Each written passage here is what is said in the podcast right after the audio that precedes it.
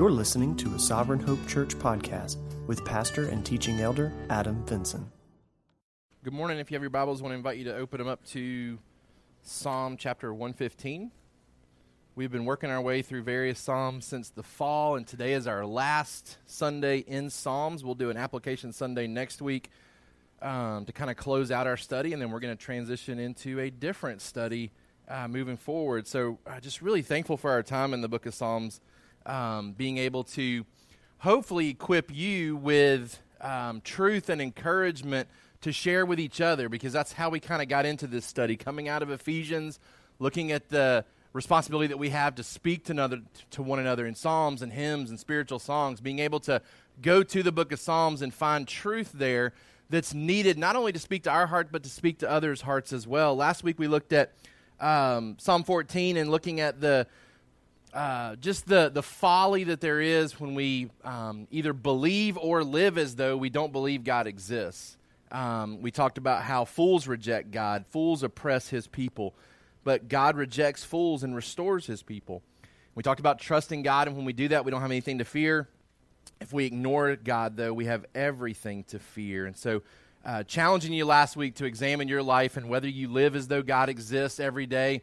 Do you live as though you want Him to exist? Is there a begrudging type of obedience that's uh, attached to your following Him, or is there an excitement and a joy that comes from knowing He's good, knowing that what He calls us to is good as well? And so, I think it leads us into some of the thoughts and ideas we see in Psalm 115 today. I want to read for you our, our text, which is the entire chapter. It says, Now to us, O Lord, not to us, but to your name give glory. Not to us, O Lord, not to us, but to your name give glory, for the sake of your steadfast love and your faithfulness. Why should the nations say, Where is their God? Our God is in the heavens, he does all that he pleases. Their idols are silver and gold, the work of human hands. They have mouths, but do not speak, eyes, but do not see. They have ears, but do not hear, noses, but do not smell. They have hands, but do not feel, feet, but do not walk. And they do not make a sound in their throat. Those who make them become like them, so do all who trust in them. O Israel, trust in the Lord. He is their help and their shield. O house of Aaron, trust in the Lord. He is their help and their shield. You who fear the Lord, trust in the Lord. He is their help and their shield. The Lord has remembered us. He will bless us. He will bless the house of Israel. He will bless the house of Aaron. He will bless those who fear the Lord, both the small and the great. May the Lord give you increase, you and your children. May you be blessed by the Lord who made heaven and earth. The heavens are the Lord's heavens, but the earth has uh, he has given to the children of man.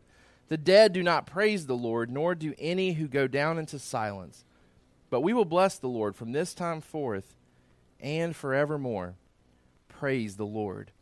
Our summary sentence for today the superiority of God over created idols is seen in who he is and what he does versus what idols are incapable of being and providing, giving us reason to trust him and praise him as we live for his glory and not our own. The superiority of God over created idols is seen in who he is and what he does versus what idols are incapable of being and providing, giving us reason to trust him and praise him as we live for his glory and not our own. For our kids, God deserves our worship because of who he is and what he does, so be sure to not worship idols.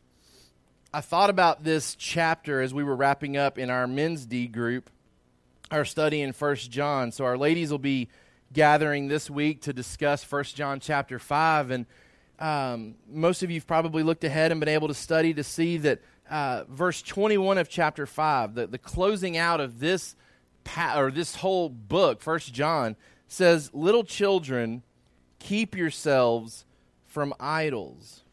If you think back, all that we've studied in First John, the idea of having a correct understanding of who Jesus is, um, having a correct understanding of what it looks like to love other people as a reflection of the love that we have for Jesus, what it looks like to obey his word, to obey his commands. The final thing that, that John communicates in this letter is that we are to keep ourselves free from idols, indicating to us that there's still a temptation to live for idols. There's still a temptation to serve idols and to worship idols, whether it's the, the, the man made creations that we see in this chapter or whether it's simply worshiping and longing for the things that God hasn't given to us. right? Uh, probably more modern day type idols that we would see today that, that maybe we're even prone to struggle with would be uh, desires for money, sex, power, things that maybe God has in our minds withheld from us. These, these good gifts that we would perceive to be good for us, and God hasn't bestowed those to us. And so we go running after those things, running after the things that God has created, running after the things that God can give, and we make those things idols potentially in our life. Because God hasn't given to them, we step in and decide we'll go try to get them ourselves. Right? John says, keep yourself free from idols. Keep yourself worshiping the one true God. It's the same message here in Psalm 115. Not to us, O Lord, not to us, but to your name we give glory. Not to these idols, not to these things that are uh, man made or even maybe God made that have just been withheld from us. These things do not deserve our attention. They don't deserve the glory that we can give to God. I want to jump right into the text this morning. We're going to see uh, three different sections here in, for, in uh, Psalm 115. Three different sections, with the first section beginning with the idea that we are to remember God's glory is always the goal. God's glory is always the goal. The psalmist here reminds us that it's not about us, it's all about Him. The idea being, number one, here, that all of creation is designed for God to receive maximum glory through the activities that take place within it. So, all the activities that are taking place in God's creation, they are designed and structured and organized in such a way for Him to receive maximum glory. God's the focus rather than man when it comes to everything. He's the central character, and all events and actions point to him, meaning that he's working and moving in such a way to make his name known in greater ways. Whether that's through uh, blessing or even tragedy, potentially, God is always working and moving in such a way where he is glorified and his name becomes further known. Look at some passages that I want to read to you from the Old Testament Joshua chapter 4, verse 24. Joshua chapter 4, verse 24. We'll start in verse 23. For the Lord your God dried up the waters of the Jordan for you until you passed over, as the Lord your God did to the Red Sea, which he dried up for us until we passed over. Why? Verse 24. So that all the peoples of the earth may know that the hand of the Lord is mighty, that you may fear the Lord your God forever. God working and moving and acting in such a way so that not just his people, but so all peoples will know his power. All peoples will know his glory. 1 Kings chapter 8 verse 41. 1 Kings chapter 8 verse 41 says, "Likewise when a foreigner who is not of your people Israel comes from a far country for your name's sake, for they shall hear of your great name and your mighty hand and of your outstretched arm. When he comes and prays towards this house, hear in heaven your dwelling place, and do according to all for which the foreigner calls to you, in order that all the peoples of the earth may know your name and fear you." as do your people Israel, and that they may know that this house that I have built is called by your name. This is a prayer that Solomon has as he's constructing the temple for God. He says, Hey, as people hear of your greatness, and that was kind of the picture in the Old Testament that, that, that Israel would, would show God's greatness and people would come to know him through those displays of greatness. Solomon says, as foreigners are coming, potentially drawn to worship you in this temple, right? So he's thinking, he's forward thinking, like, as people come to this temple that haven't even come yet, people that are going to come from foreign lands, and they come to worship you and they come to pray here, he says, I, I want to see you answer prayers for them that would then turn into greater worship for those that would hear about those answered prayers. God has structured all of creation, designed it in such a way so that He receives glory through all the activities that are taking place. And He's not willing to share that glory. He's not willing to share it with any other being, any aspect of creation. Isaiah chapter 48, verse 11. For my own sake, for my own sake I do it, for how should my name be profaned? My glory I will not give to another. Now, that may seem prideful or may seem arrogant for God to say, All glory for me and none for anybody else, like I deserve all the glory. And yet, He would not be good if He did allow His glory to be shared right? If he ever gave us the thought process that he had a rival that compared to him, an unworthy rival, right? One who doesn't really compare to him, but if he were ever to share his glory, it would communicate an on par rivalry. here's someone who deserves to be in the conversation with God's greatness.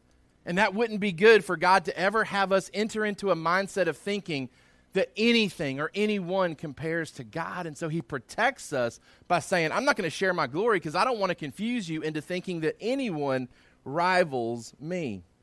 The goal of our activity then as his created beings is to make his name greater, right? John the Baptist gives us this mindset in John chapter 3 verse 30. He says, Jesus must increase and I must decrease, right? John the Baptist had a great and thriving ministry, and, and people were coming to know the Lord through him. And, and then Jesus comes on the scene. So John the Baptist has paved the way. Jesus comes on the scene. And we talked when we were going through our study in the Gospel of John how it would have been potentially tempting for John the Baptist to have felt a rivalry with Jesus. Like if he had forgotten what his purpose was, what his job was, to feel almost slighted Here's all my hard work, and now I'm supposed to decrease. Now I'm supposed to go back into the shadows so that Jesus can shine forth. John the Baptist says, No, this is absolutely appropriate, right? Like Jesus is to increase, I am to decrease. And that's to be our perspective in all of life as we strive to do as 1 Corinthians 10 tells us to do. Whether we eat or drink or whatever we do, we bring Him glory and honor. We do it to our very best to honor Him. Not so that our name can be made great, but so that His can be. And this is ultimately where we fall short, right? Romans 3:23. We all fall short of the glory of God. How do we do that? Well, we strip him of his glory by desiring it for ourselves. So when we sin, we step outside of a trust for God and his word and the things that he tells us to do. We step outside of that, we fall short of his glory because we fall short of giving him glory. We start to strip that away and seize that for ourselves and God says, "I'm not going to share my glory." I'm not going to share my glory. By not trusting him and by not obeying him, we openly reject his worthiness for trust and obedience. Sin makes us want to be our own king. We want to make the rules and get to be praised for it. And so we reject his authority for ours. We talked about that some last week. That the, the, the fool believes there is no God because he doesn't want to submit to divine authority. And so we need to remember this morning God's glory is always the goal. All of creation is designed for him to receive glory. Number two, those who are truly God's people understand the goal of his glory. They understand it as right and good, and they participate in it. Those who are truly God's people understand the goal of his glory as right and good by participating in it. Now, back in Psalm 115, we're not just told to give God glory with no reasoning behind it the psalmist reminds us why we should be motivated to do this. And so we see kind of the, the fuel that keeps us pushing forward with a mindset of giving God glory. Look what it says Not to us, O Lord, not to us, but to your name give glory for the sake of your steadfast love and your faithfulness. What fuels our understanding and participation in seeking his glory? It's his steadfast love and his faithfulness towards us. Now remember, these are core attributes of who God is that we've seen in the Old Testament already. So you go to Exodus 34. Remember, Moses says, I want to know you, I want to see you.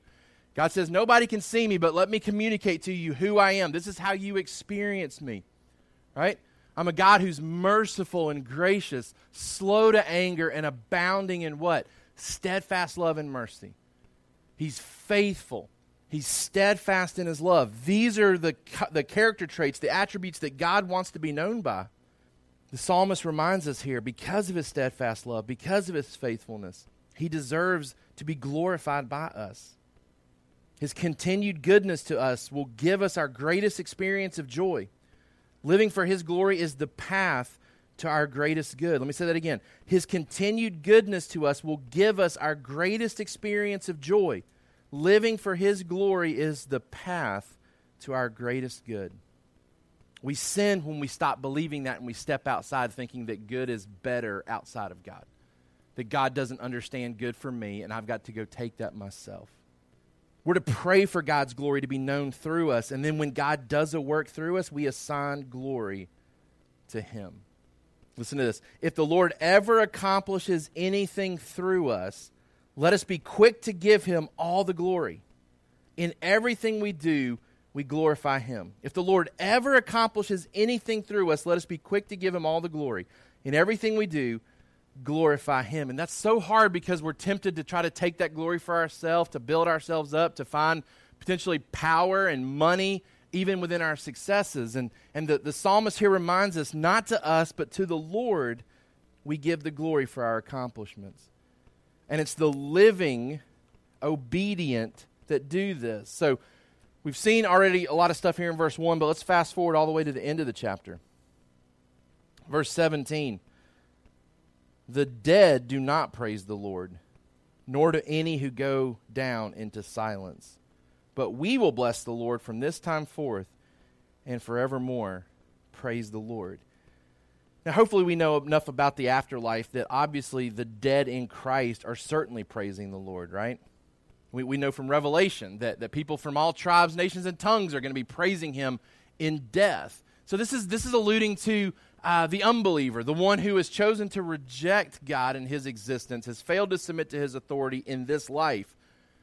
They don't get another opportunity when they're dead, right? When all that glory is seen in their death, when it's seen in that judgment, they don't get an opportunity to change their mind and retract on everything they've done in this life. And so the challenge to us is to, while we are living, recognize our need to glorify Him.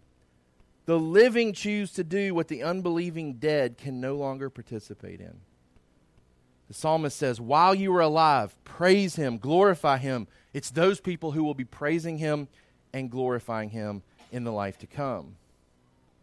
Not to us, O Lord, but to your name we give the glory. Now look at number two here. We need to deconstruct our idols to keep ourselves from them. Deconstruct idols to keep yourself from them. Now, what do we mean by that? Well, deconstruction is a popular term in, in Christianity right now. It's a popular term for why people are leaving Christianity or reinterpreting Christianity, right? This idea of really re examining your faith, re examining everything you've been taught before, and, and wrestling with the validity of it is, is really kind of the idea that I get from people who are talking about they are deconstructing, right? It's critically rejecting what you've always thought to be true with a desire to embrace a re examined truth, a more informed truth, right? So you got all these people that are like, I grew up in church, I grew up hearing all this stuff, and, and now I'm taking a, a closer look at it, and, and I'm dismissing a lot of it. Surely Jesus didn't mean this, even though we've been told that most of our life. Even historically, we've been taught this. It can't be what he means because the experience of today is so different than the Bible. So, all this deconstructive type talk, right? What I find interesting in this chapter is that the psalmist is really challenging the idolater to do that to his own faith. Right? He's challenging him who has given his trust and his obedience and his, uh, his sacrifice to this false God, and he's saying, hey, step back and really examine what it is you're doing. Right? He challenges the one who has given his life to idols to really deconstruct that faith, and he says, really think about what it is you're doing. He says their idols are silver and gold, the work of human hands. They have mouths, they don't speak. They have ears, they don't hear. Noses, they don't smell. They have hands, but they don't feel. They don't make a sound in their throat. He, he shows the inferiority of them in comparison to God. Now, why is this helpful? Well, because John tells us in 1 John 5 21 that we are to keep ourselves free from idols, which means, yes, we may have been saved and brought into relationship with Christ, but there's still this temptation at times to go back to the way we were living, to be tempted by the idolatry of this world. And so the psalmist is telling us, like, hey, keep in mind what it is. Keep in mind what it is to not follow God and to follow other things. And so as we're thinking about what it means to, to deconstruct this idolatry, to really see it for what it is, to, to make sure that we're not falling prey to it, it starts with number one, understanding the criticism of the true God to avoid deconstructing your faith.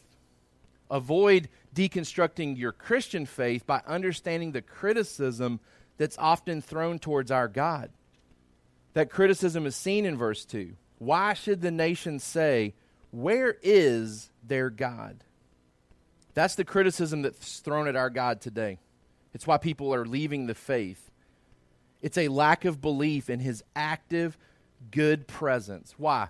because bad things are occurring even in the lives of his people therefore he cannot exist that that's the mindset okay that's a big reason why people leave the faith and we've talked about why people leave the faith here multiple times right it can really be summed up in a um, uh, a bad experience with God, a bad experience with the church, or a letdown with the Christian life.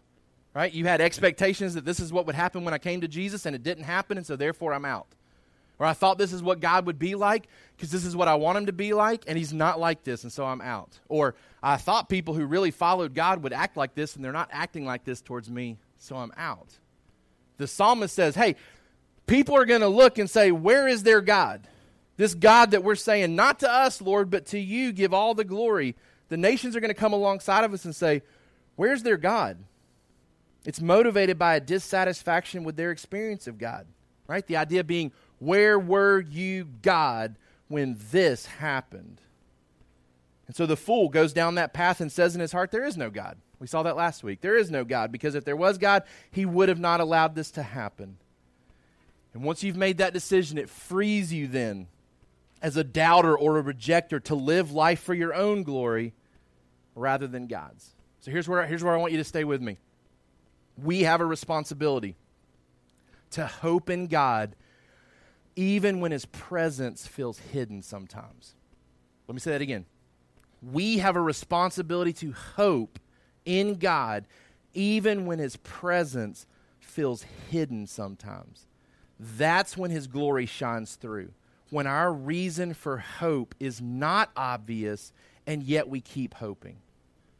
Look what the psalmist says they're going to say, Where is their God? And what's the response from God's people?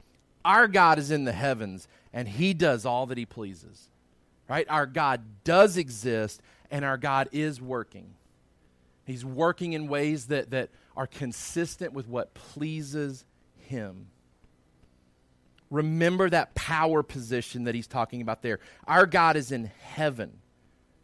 Our God is in heaven. Psalm 113, 3 through 5 from the, uh, from, the, from the rising of the sun to its setting, the name of the Lord is to be praised. The Lord is high above all nations, and his glory above the heavens. Who is like our God, who is seated on high, who looks far down on the heavens and the earth? That's the position that our God sits in, far above everything, right? And then we saw in our study in Ephesians chapter 1, Jesus has been positioned there, right? He's been positioned on that throne. So our God is in the heavens and our God is ruling and reigning. He's got the position of power and then he's got purpose behind that, that power, right? Because not only is he in heaven, he's doing what pleases him.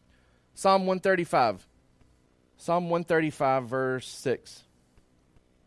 Whatever the Lord pleases, he does, in heaven and on earth, in the seas and all deeps. Verse 5 says, For I know that the Lord is great and that our Lord is above all gods. He's sitting in the heavens with the power. He's doing whatever pleases him. Nebuchadnezzar even recognizes this in uh, Daniel chapter 4. And this would go back to what we were talking about earlier that not only would God's people give glory to God, but all peoples would give glory to him. Daniel chapter 4. This is after Nebuchadnezzar has been humbled by God. He's been living like a beast, an animal, because he tried to take God's glory. Daniel chapter 4, verse 34. At the end of the days, I, Nebuchadnezzar, lifted my eyes to heaven, and my reason returned to me, and I blessed the Most High, and praised and honored him who lives forever. For his dominion is an everlasting dominion, his kingdom endures from generation to generation. All the inhabitants of the earth are accounted as nothing. He does according to his will amongst the heaven, the host of heaven, and amongst the inhabitants of the earth. And none can stay his hand or say to him, What have you done? This is somebody who's not part of God's people confessing my experience with this God is that He is in heaven and He is doing absolutely what pleases Him. He deserves all the glory and honor. Nothing of mankind can strip that from Him. He's free to act and He's free to delay, but He's always ruling and reigning and doing all that He pleases. And this should produce hope and comfort in us. And yet, I, I talk with people who are so willing sometimes to accept an alternative, right? That it's too hard to grasp how a God with all power and all goodness could allow evil to happen. And so they start to strip away aspects of God to reconcile that in their mind, as though maybe God's not fully in control. And by doing so, they somehow find hope and comfort in that. And to me, there's no hope and comfort in a God who doesn't control everything, right? His sovereignty gives me hope that he's ruling and reigning in heaven, as the psalmist talks about, that he's doing exactly what pleases him. We have to keep in mind that tragedies, while they're, they're certainly inconsistent with God's desire for his creation, he allows those things to happen and he uses those things for his purposes because he's promised those things will not cease until when? Until when Christ comes. So, so we shouldn't expect tragedies to be removed. They won't be removed until Jesus comes back. And so, in the meantime, God rules and reigns over tragedy, uses them for good purposes for his glory. That's the criticism of the true God that he's not present, that he's not in existence. Why? Because our, our, our, our minds look around and see evil happening, and so therefore he can't be here, he can't exist. And so the psalmist reminds us no, he does exist, he's in the heavens, he does all that pleases. Number two, we need to understand the appeal of false gods to begin deconstructing our sin. Understand the appeal of false gods to begin deconstructing your sin. I think there's, there's two real temptations to follow other things besides the one true God.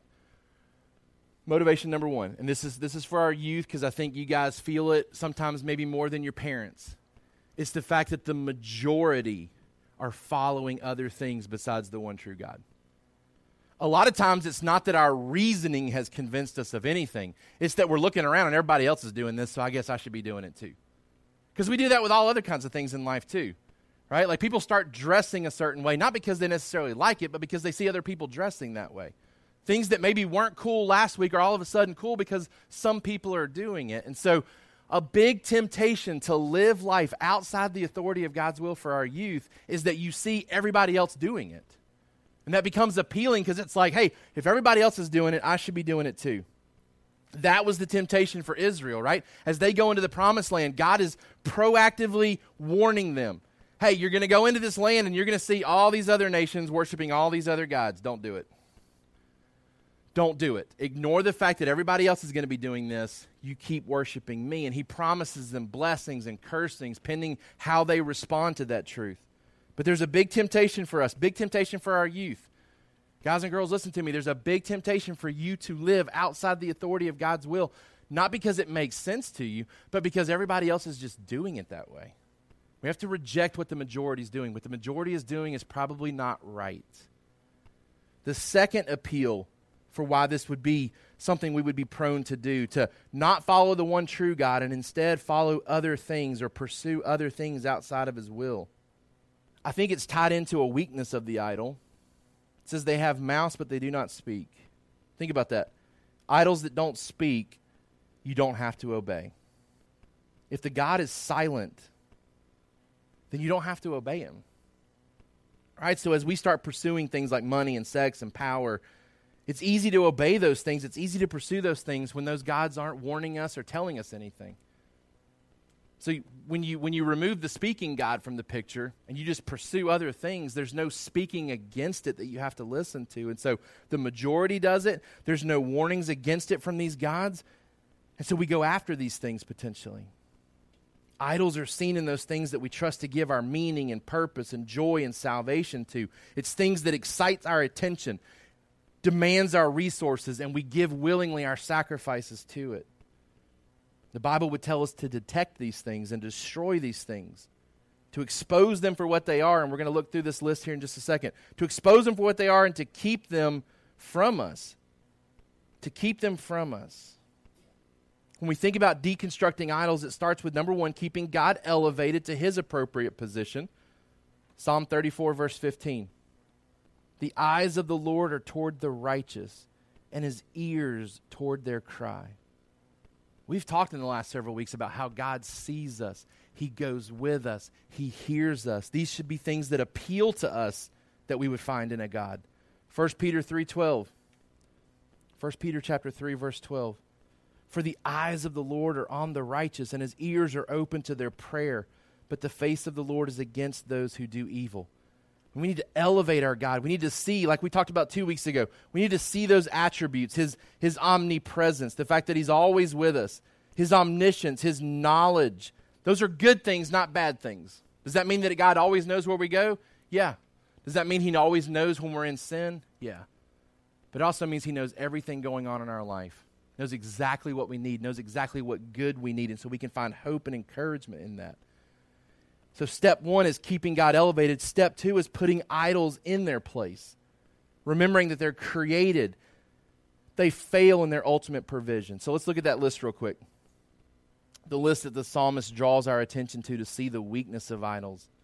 They're silver and gold, the work of human hands. They have mouths but do not speak, eyes but do not see. They have ears but do not hear, noses but do not smell, hands but do not feel, feet but do not walk, and they do not make a sound in their throat.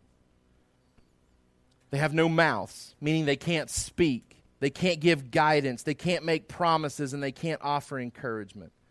No eyes. They can't offer protection. They can't offer oversight or understanding to us. They have no ears. They can't hear prayers. They can't respond to our needs. When we spent a portion of our service today crying out to God for the needs of our church people, false gods can't hear those cries for help. They can't do anything with those cries for help. It's interesting the piece about no noses, because I don't know that I've ever really cared that God had a nose or that he smells, right? Doesn't seem maybe relevant. Like that could be one that, hey, I don't really feel that impacting my life to think about God smelling. And yet when you think about how that's pictured in Scripture, think about how that's pictured in Scripture. It's, it's God receiving the sacrifices right? The sweet aroma is how it's pictured in the Old Testament and the New Testament. I jotted a few of these down if you want to jot them down and, and, look at them yourself later. But Genesis chapter 8, verse 21. This is the, the sacrifices that are offered shortly after the, the, the flood, right? So Noah and his people come off the ark and they're offering sacrifices to God, and God is receiving those. He's smelling those. Maybe the most important, though, comes in Ephesians chapter 5. Ephesians chapter 5 Verse 1 Therefore be imitators of God as beloved children and walk in love as Christ loved us and gave himself up for us, a fragrant offering and sacrifice to God. You can also look at Philippians 4:18 how our obedience is still received as a fragrant offering. So what's what's the relevance of not having a nose to smell as a false god? It's the idea that there can't be atonement for our mistakes, there can't be atonement for our sins with those gods. There can't be even a pleasing activity done by us towards those gods. Our God possesses the ability to receive sacrifices, to receive the ultimate sacrifice by Christ, which clears us of our sin. No hands that go that, that can work for us, can't do anything for us. No feet that go with us, can't go with us. Um, in fact, you can read in Isaiah 46 and Jeremiah 10, both of these chapters make light of the fact that the idols that Israel's tempted to worship they have to carry them around. They have to carry the idols, right? Both of those passages then talk about God relaying to them, I will carry you. If you'll put down the idols, I will carry you. Isaiah chapter 41, verse 10. Fear not, for I am with you. Be not dismayed, for I am your God. I will strengthen you. I will help you. I will uphold you with my righteous right hand things that false gods can't do. And the warning to us is if we don't rid ourselves of these idols, we'll become like them. We'll, we'll conform to their image. That's what verse 8 says. Those who make them become like them. So do all who trust in them. 2 Corinthians 3:18 talks about us trusting in the one true God and being conformed to his image though. Being like him, being transformed by him. That's what we're called to do right? So we, we remember God's glory is always the goal. We deconstruct idols to keep ourselves from them. And then number three, we trust his help and protection to praise him. We trust his protection and help to praise him. It says in verse 9, O Israel, trust in the Lord. He is their help and their shield. O house of Aaron, trust in the Lord. He is their help and their shield. You who fear the Lord, trust in the Lord. He is their help and their shield. Note what God does because we focused here on what false gods don't do. What does God do? He provides help, He provides protection. It goes on in verse 12 talking about the blessing that will come to the house of Israel, the house of Aaron, and those who fear the Lord. So not only help and protection, but blessing. And then He even says, May the Lord give you increase, you and your children. Right? There's, there's unbelievable help and protection and blessing and increase that comes from following God. Who does He do it for? Look at the list of, of individuals that receive this type of care from God. I think it's important to see how the, the distinctions are made the house of Israel, the house of Aaron, those who fear the Lord. I don't know if it's clear exactly what these mean, but if you go and read in Ezra, when the people are coming back from captivity, these three groupings are, are somewhat referenced in the people that are gathering to worship God once again. You have people identified as Israel, those who had gone off into captivity. You've got the priest of the house of Aaron being identified and, and kind of pulled out of that group as well. And then you also have these stragglers that maybe weren't exactly thrown into the captivity piece. They were kind of left behind and left to intermingle with, with uh, other nations during that time period of captivity. So uh, you may have some um, uh, marriages into other nations, and yet they're still fearing Yahweh. They're still kind of tied to their traditions of Israel. And so I think you, you group all these people together here. You've got the clear nation of Israel. You've got the leaders, the spiritual leaders in the nation of Israel. And then these other people that are kind of outliers, maybe even classified as Gentiles in some way, and yet they fear the Lord. These all together can be receiving all of these blessings and help and protection from God. The psalmist says, the small and the great. That should be encouraging to all of us here because there's small and great here. Right? There, there, there's people who this world would consider great and others that would be considered less than great, maybe. And you don't have to worry about which group you're in. Because regardless of which group you're in, you can receive everything that's promised here in Psalm 115 small and great. The house of Israel, the house of Aaron, the, the fears of God, they can receive this blessing. Number one, we see that the Lord possesses the power to provide us with all we need in this life. He's our help. He is our help. When you call for help, you typically call you typically call upon those who can provide it. Right? That's who you want to come help you, depending on what the type of help you need is. Right? We had um, high school graduation at Trinity, and it was hot outside, and we had um, an individual there who needed medical attention that kind of had, had succumbed to the, the, the, elements, right? Was, was dehydrated and needed help. Thankfully, we had professional um, healthcare workers on site that we were able to say, hey, we need you. We need your help. Come now, right? And so they were able to assist this woman. God says, I'm your help, right? Like I'm the, the qualified being to give you the type of help that you need. You can call upon me because I am your help. He's the source of all the help that we need. But number two, he also possesses the, the power to protect us from all we don't need in this life. He possesses the power to provide us with all that we do need, but also what we don't need. I was really drawn to this idea of God being our shield, especially in light of what the psalmist has to describe at the beginning about where is their God if this passage, this chapter is being written after the exile, then you probably do have nations kind of ridiculing Israel, saying, Where's your God been? Like, you've lost everything. Everything's been destroyed. Your temple's torn down. Like, everything's going to have to be rebuilt. Where, where is your God? But as I said, God doesn't keep us from tragedy completely until Jesus comes back. But what he does promise is that everything's used for good. So think about the type of shield that he is then right? Like it's one thing to say like God is a shield and nothing gets through. Right? Nothing gets through. But the way that God presents himself as a shield for us is that the things that he allows willingly through are only used for good purposes in our life. That's a special kind of shield because he's not just he's not just saying nothing gets through. He's saying I'm actually going to allow some things to get through that become used for your good purposes. That's the kind of shield that I want in my life. The type of shield who knows me intimately, who doesn't just have to throw up a wall and say, I don't know, I'm just going to protect him from everything. No, I want a God who knows me so well that says, I'm going to use things. I'm going to use difficulty in his life. I'm going to use trials in his life to grow his faith, to strengthen his trust in me. I'm going to use it for good purposes. That's the type of God that we serve.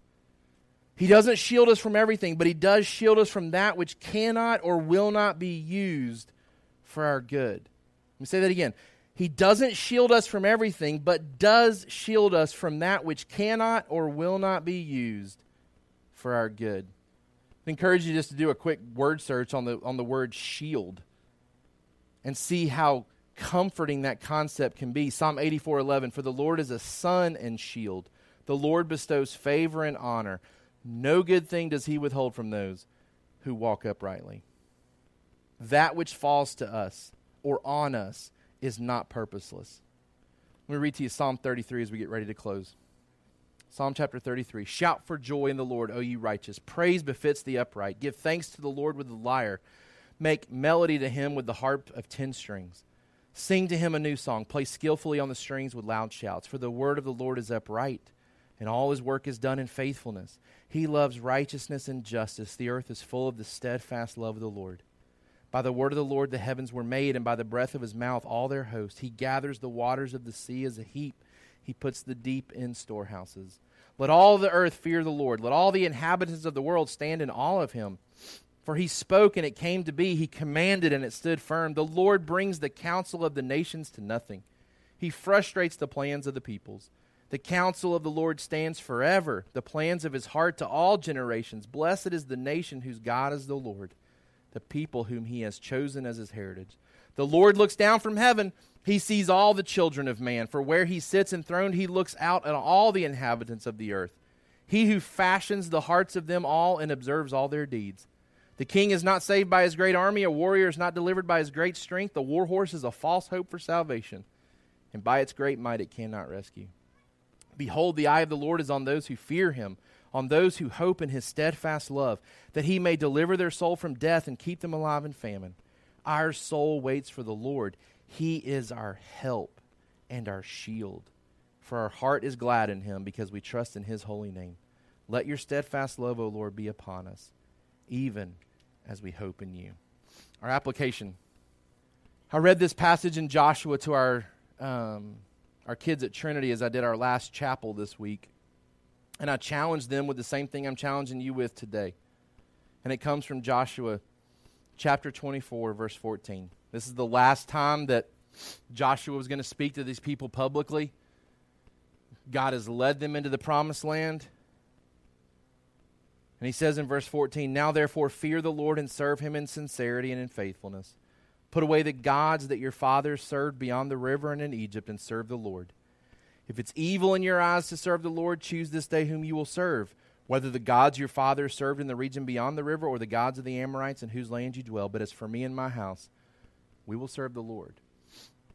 The question is evaluate who it is you're going to live for, who, who you're going to serve. So, adults, our kids, our youth, like, who are you going to serve and why?